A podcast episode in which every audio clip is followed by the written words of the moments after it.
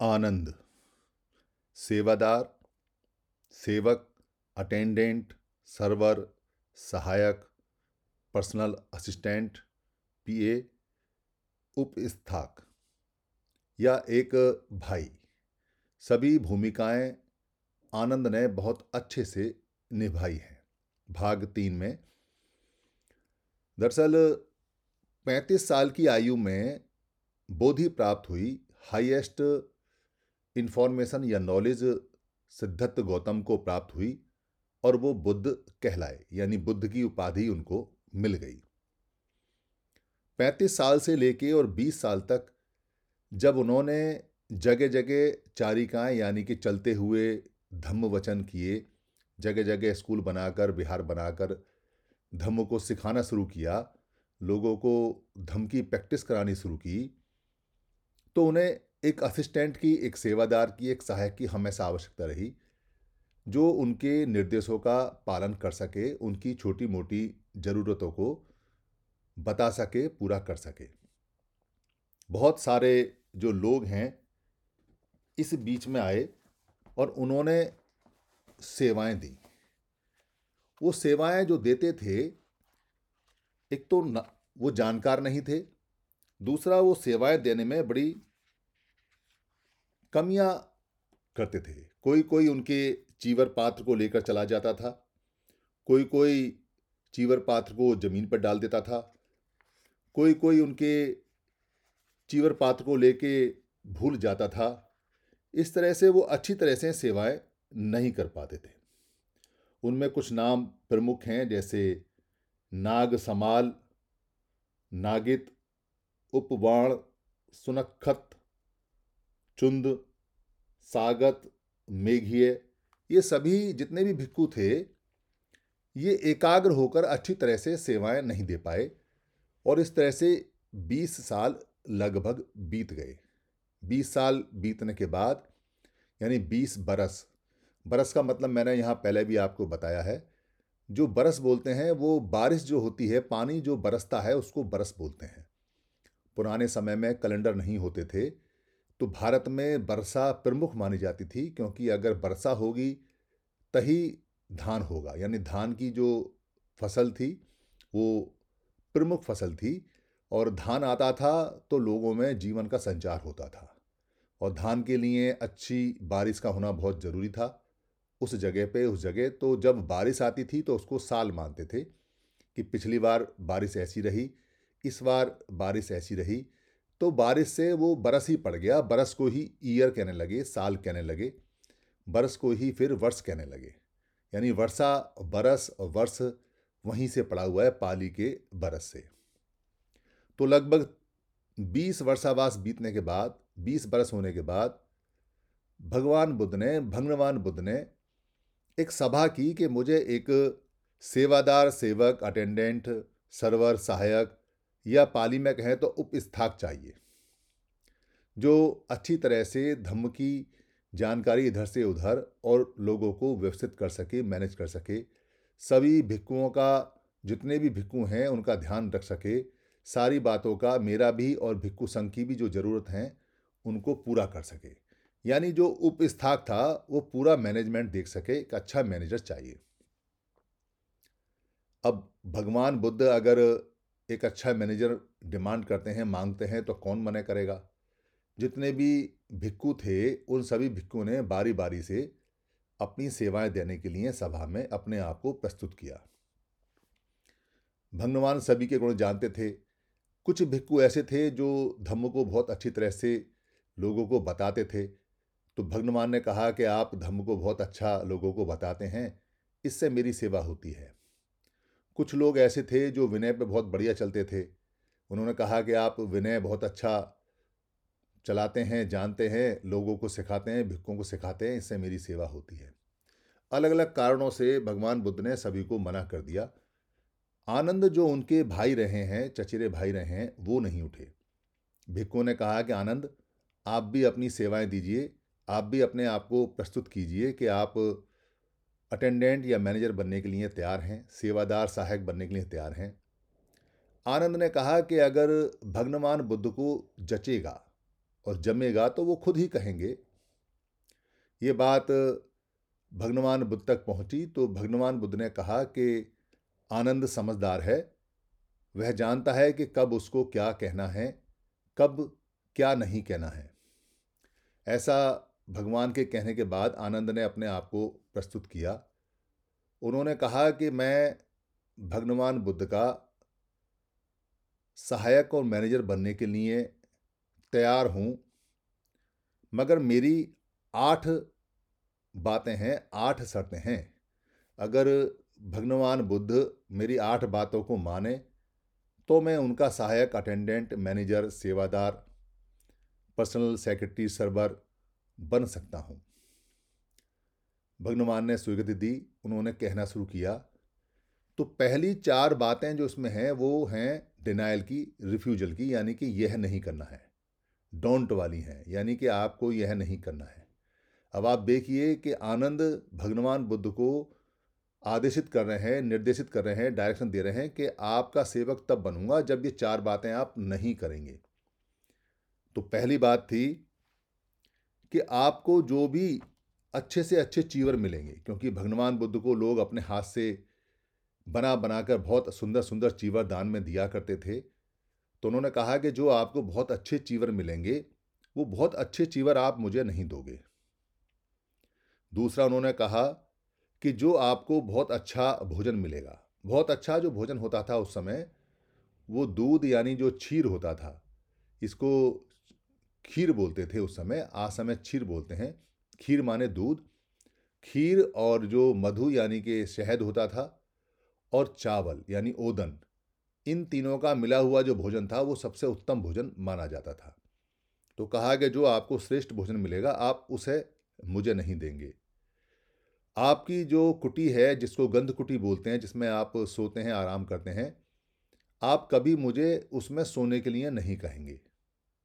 और चौथा उन्होंने कहा कि आपको जो निमंत्रण मिलेंगे, आपको जो इनविटेशन मिलेंगे, राजाओं से ग्रस्तों से, परिवार से, कबीलों से, आप उस निमंत्रण में मुझे अपने साथ, उस इनविटेशन में मुझे अपने साथ नहीं लेके जाएँगे। क्योंकि भगवान बुद्ध कोई भी बात बिना जाने, बिना माने या भिक्खुओं को बिना बताए आगे नहीं बढ़ते थे। एक एक बात का उन्होंने हमेशा जवाब दिया है तो उन्होंने आनंद से पूछा कि, आनंद, ऐसे चार बातें मना क्यों कर रहे हो? आपका क्या इससे उद्देश्य है, आप बताएँ? तो आनंद ने कहा कि, अगर आप मुझे सबसे अच्छे चीवर देंगे तो भिक्खु संघ और लोग कहेंगे कि, आनंद इसलिए सेवा करता है, इसलिए मैनेजर बना है, क्योंकि उसे अच्छे चीवर पहनने को मिलते हैं। अगर आप मुझे अच्छा भोजन देंगे तो भिक्खु संघ और बाकी लोग कहेंगे कि, आनंद इसलिए सेवादार अटेंडेंट या सहायक उपस्थाक बना है कि उसको बहुत अच्छा अच्छा भोजन मिलता है। अगर आप मुझे अपनी गंध कुटी में सोने के लिए कहेंगे तो लोग कहेंगे कि देखो, वो बढ़िया गंध कुटी के अंदर भगवान बुद्ध के साथ में सोता है। अगर आप मुझे अपने साथ निमंत्रण पर लेके चलेंगे तो भिक्खू संघ और बाकी लोग कहेंगे कि देखो, वो भगवान बुद्ध की तरह निमंत्रण में जाता है और उन्हीं की तरह वहाँ पर मौज मस्ती करता है। भगवान ने कहा, अति उत्तम, बहुत अच्छा बहुत अच्छा।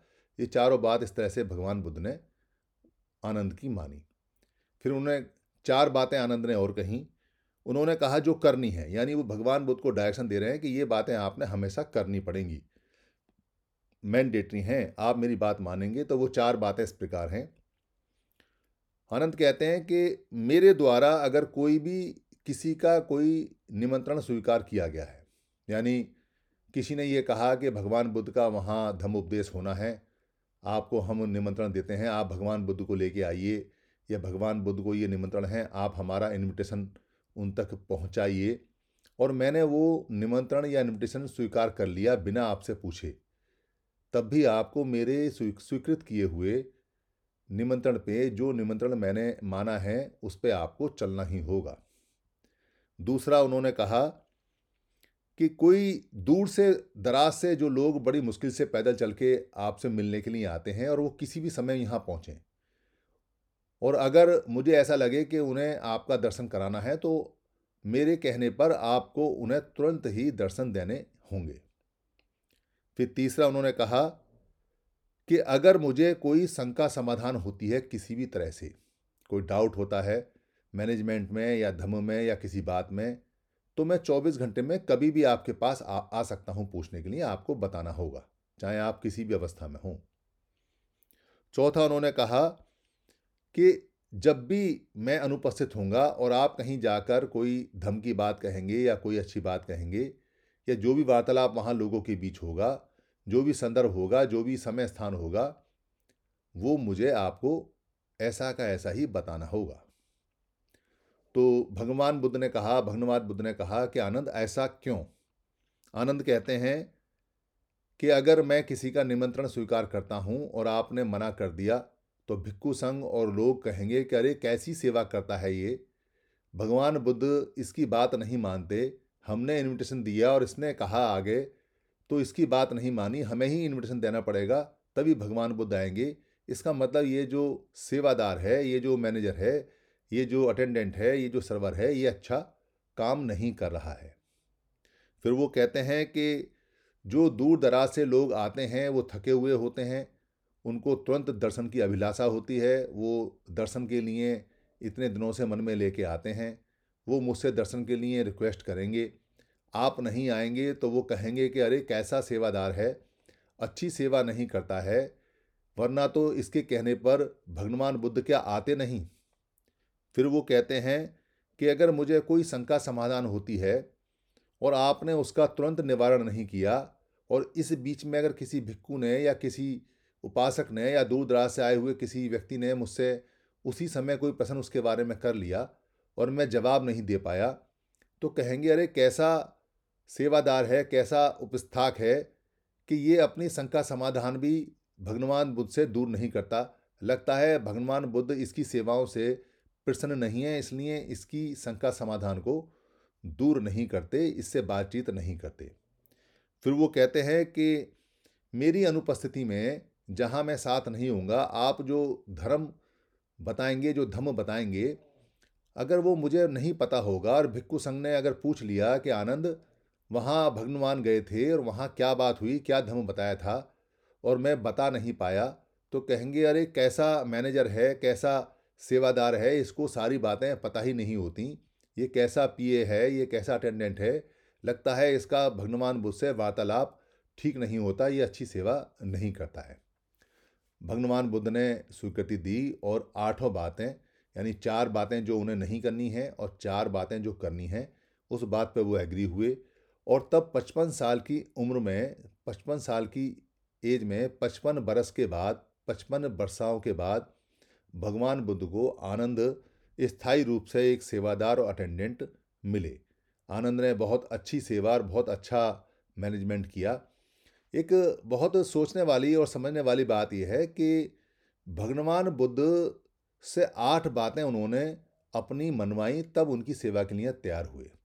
यानी कि यहाँ देखिए कि कैसी डेमोक्रेसी है, कैसा लोक तत्व है, कैसा लोकतंत्र है कि जो सर्वे सर्वा हैं, यानी भगवान बुद्ध जो सबको पढ़ा रहे हैं, सबको डायरेक्ट करते हैं, सबको निर्देशित करते हैं, सबको वो बताते हैं, उनको भी आठ बातें मानने के लिए पहले बाध्य किया गया या पहले उनसे कहा गया कि आठ बातें आपको ये माननी है। भगवान बुद्ध मना नहीं कर पाए क्योंकि वो दोनों तरफ़ का संवाद बराबर चलता था और जो बात ठीक होती थी उसको वो मानते थे। यानी डिक्टेटरशिप उनके संग में नहीं थी। तानाशाही उनके संग में नहीं थी। एक सेवादार भी अपनी शर्तें अगर वो ठीक हैं तो जिसकी सेवा कर रहा है, उसको मानने के लिए कह सकता है, बाध्य कर सकता है, अपनी सेवा देने से पहले अपनी बात को कह सकता है। ये एक बहुत खूबसूरत सी बात थी संघ के अंदर। इसलिए संघ उस समय भी जीवित था, संघ आज भी जीवित है, क्योंकि संघ के अंदर कोई भी तानाशाही या ज़बरदस्ती की बात नहीं होती। तर्क पर आधारित बात होती है। भगवान बुद्ध ने भी सीधे सीधे आठ बातें नहीं मानी। पहले उनसे पूछा कि, आनंद, ऐसा क्यों कहते हो? या ऐसा करने के लिए क्या कारण है? जब कारण उनको सही लगे तो उन्होंने इस बात की स्वीकृति दी कि हाँ ये आठों बातें मैं मानता हूँ और वो एक बॉन्ड आपस में बना कि मैं आपकी सेवा करूँगा और आप ये बाउंड हैं आठों बातें मानने के लिए, जो सबसे खूबसूरत बात आनंद के साथ में रही। इस प्रकार आनंद वहाँ स्थायी रूप से, परमानेंट रूप से उन्होंने जब तक, भगवान बुद्ध यानी 80 साल की उम्र तक भगवान बुद्ध सेवा करते रहे, जब तक वो एक्स पहने हुए, जब तक उन्होंने अपना शरीर नहीं छोड़ा।